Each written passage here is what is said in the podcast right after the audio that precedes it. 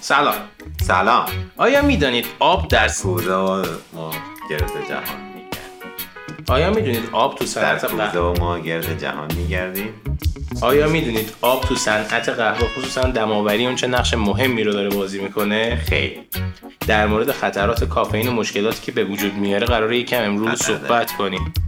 میریم سراغ قهوه کلد برو، فرق قهوه فوری رو میگیم و توضیح میدیم چطوری درست میشه. یکم هم از علت محبوبیت اونها خواهیم گفت. راجع به قهوه دی کفف و فرایند دی کفف کردن قهوه هم کلی صحبت میکنیم و میگیم که چیه چیه. سلام علیکم. You can see Christian, Jews and Muslims living together and praying. Amen. Let's give thanks and praises. Baruch ata Adonai.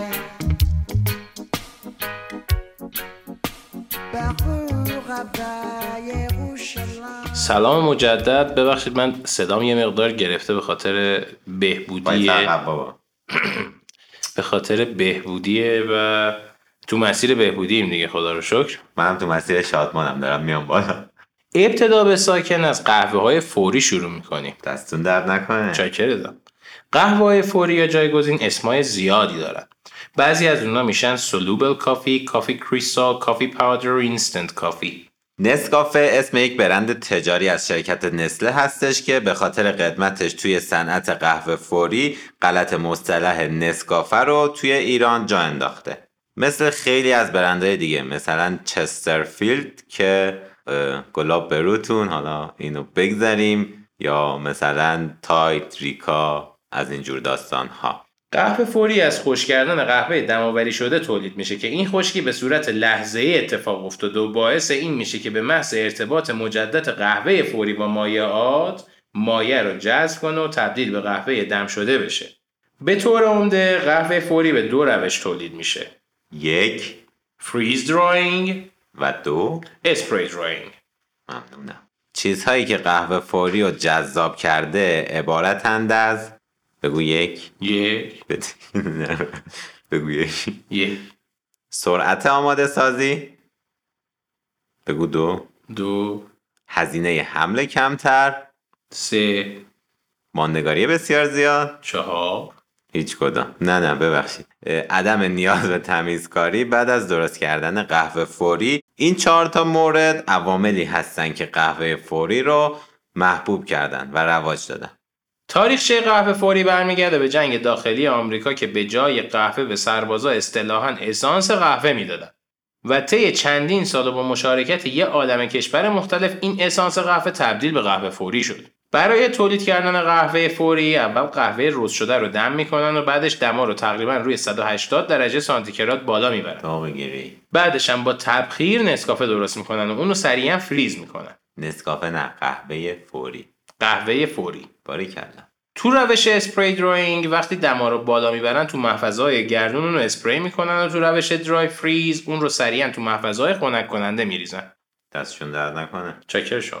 با شما نمونه. تو روش اسپری دراینگ قهوه فوری تولید شده حدوداً هفتاد درصد از عطر و طعم و تازگیش رو حفظ میکنه که بهش در اصطلاح قهوه فوری کلاسیک میگن، و تو روش درای فریز کریستال های درشت‌تر و تلخی کمتر و نود درصد حفظ طعم رو داریم که بهش به اصطلاح گلد گفته میشه. قهوه های فوری رو به صورت خالص تو بسته‌بندی های فله، شیشه‌ای و قوطی های پنجاه، صد و دویست و پنجاه گرمی و همچنین به صورت ساشه‌ای میفروشن. او البته نیم کیلویی هم اگر بخواید بچه‌ها فله میزنم برات. حالا نمی‌جوام. نه. و به اونها انواع تم‌دهنده، شیر خشک، خامه فوری و شکر هم اضافه میکنن. مثلا برندهایی که کاپوچینوی فوری دارن ترکیبی از خامه، شکلات، شیر خشک و شکر رو به قهوه فوری اضافه میکنن که میشه کاپوچینو.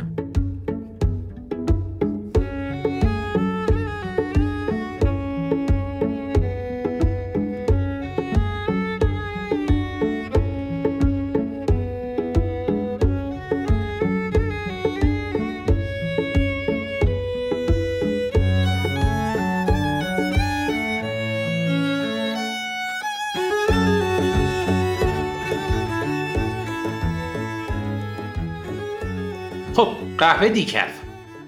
قهوه های دیکف قهوه هایی هستن که طی فرایند دکافئینیشن کافئین خودشون رو از دست دادن.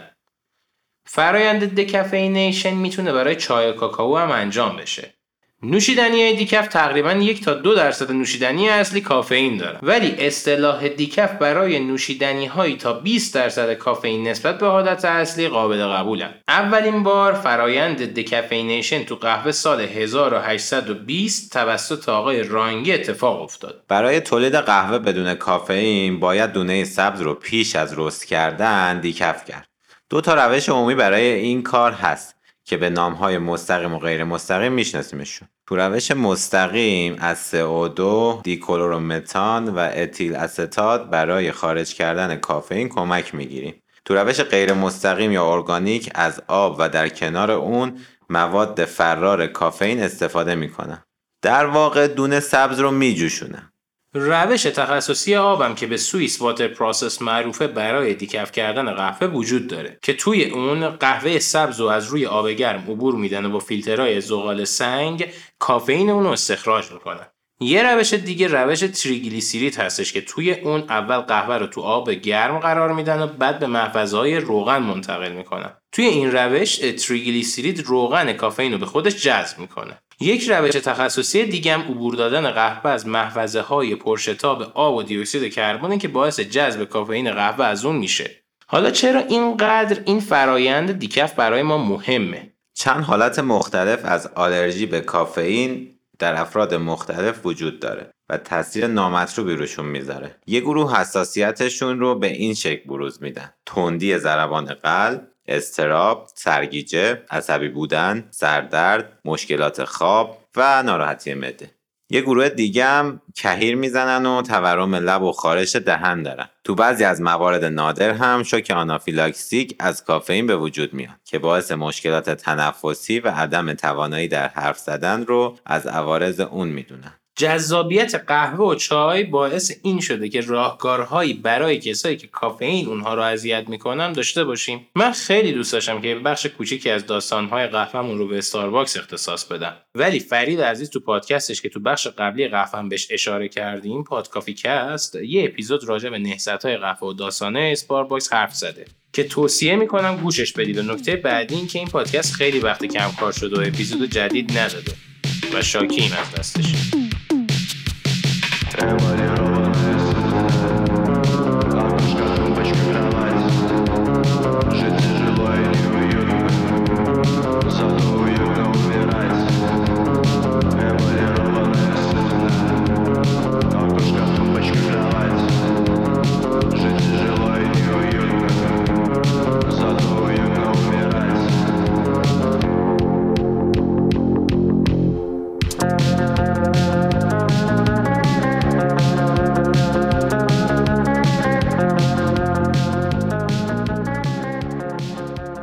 خب میریم سراغ داستان کلد برو. اول از همه باید بگیم که کلد برو قهوه خنک شده نیست. بیشتر آیس کافی هایی که جاهای مختلف دنیا سفارش میدید قهوه دماوری شده سرد شده است، ولی کلد برو یک روش دماوری قهوه بر اساس آب یخه. ریشه کلد برو برمیگرده به ژاپن و به نام کیوتو استایل کافی از سال هزار و ششصد داره دماوری میشه. قهوه‌ای که در این روش عصاره گیری میشه دارای طعمی ملایم‌تر و اسیدیته پایین‌تریه. روش‌هایی مثل پوراور و ایمرژن برای تولید کلد برو استفاده میشن. تو روش پوراور از برش‌های کلد برو استفاده میشه که آب سرد به صورت قطره‌ای رو قهوه میریزه یا به صورت قهوه‌ای تو قطره. در مداومت این کار قهوه دماوری میشد. در روش‌های ایمرژن مقداری قهوه آسیاب شده در مجاورت آب به مدت شانزده الی بیست و چهار ساعت قرار میگیره و یک قهوه جذاب و نهایی تولید میشه. تأثیر نوع آب و میزان املاح و سختی اون هم نقش بسیار مهمی تو صنعت قهوه مخصوصاً دماوری داره. مثلا تو قسمت نقش آب تو کتاب اطلس قهوه یک سری مؤلفه برای آب مناسب برای دماوری قهوه در نظر گرفته شده: کلور صفر آب، رنگ نداشتن آب، تی دی اس ما بین هفتاد و پنج تا دویست و پنجاه میلی گرم در لیتر، کلسیم ما بین هفده الی هشتاد و پنج میلی گرم در لیتر، pH ما بین شش و نیم الی هفت و نیم. به تقریب خیلی زیاد آب حدود ده درصد تو دماوری قهوه نهایی ما تاثیر داره. توصیه میکنم پادکست سعید عبدینسب عزیز در مورد تاثیر آب بر دماوری قهوه که فکر کنم هولوش یه ساعته رو حتما گوش بدید. خب فکر میکنم برای بخش دوم پادکست قهوه لامتاکام همینقدر کافی باشه. نه نه تو رو خدا بیشتر بگو.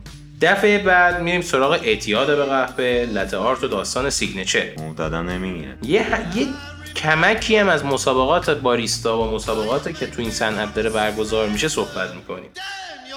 حتما مسابقه های لامتاکام رو با فعالان صنعت غذا و نوشیدنی گوش کنید و لذت ببرید، خصوصا اگر قصد دارید وارد این صنعت بشید. ما تلاشمون بر مبنای بالا بردن محتوا در عین کوتاهی و عدم خستگی شماست. دستتون درد نکنه که ما رو به بقیه معرفی میکنید و دمتون گرم که وقت میذارید و گوش میدید پادکستمون رو. دست ما هم درد نکنه که شما رو به بقیه معرفی میکنیم و دیگر هیچ. با ما همراه باشید. You say that you change, somehow you never do. And I believe all your lies, but look in your eyes, you make it all seem true. I guess I see what I wanna see. Oh, is my heart just deceiving me?